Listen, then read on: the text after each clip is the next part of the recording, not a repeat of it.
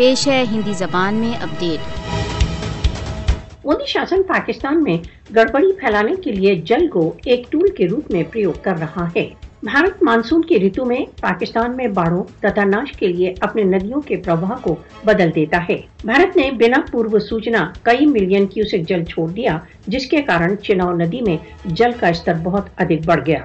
بھارت پاکستان کے لیے جان بوجھ کر جل کی کمی اتپن کرنے کا پریتن کرتا ہے، جس کا لکش پاکستان کو چھتی پہنچانا ہے۔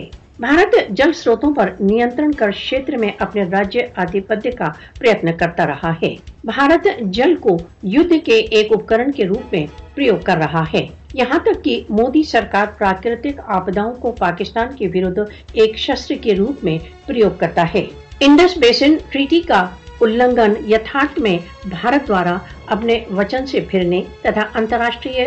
سمجھوتوں کے النگن کرنے کی راشٹریہ نیتی کا بھاگ ہے بھارت کی باڑھ کے جلوں کی نیترت نکاسی انڈس واٹر ٹریٹی کا النگن ہے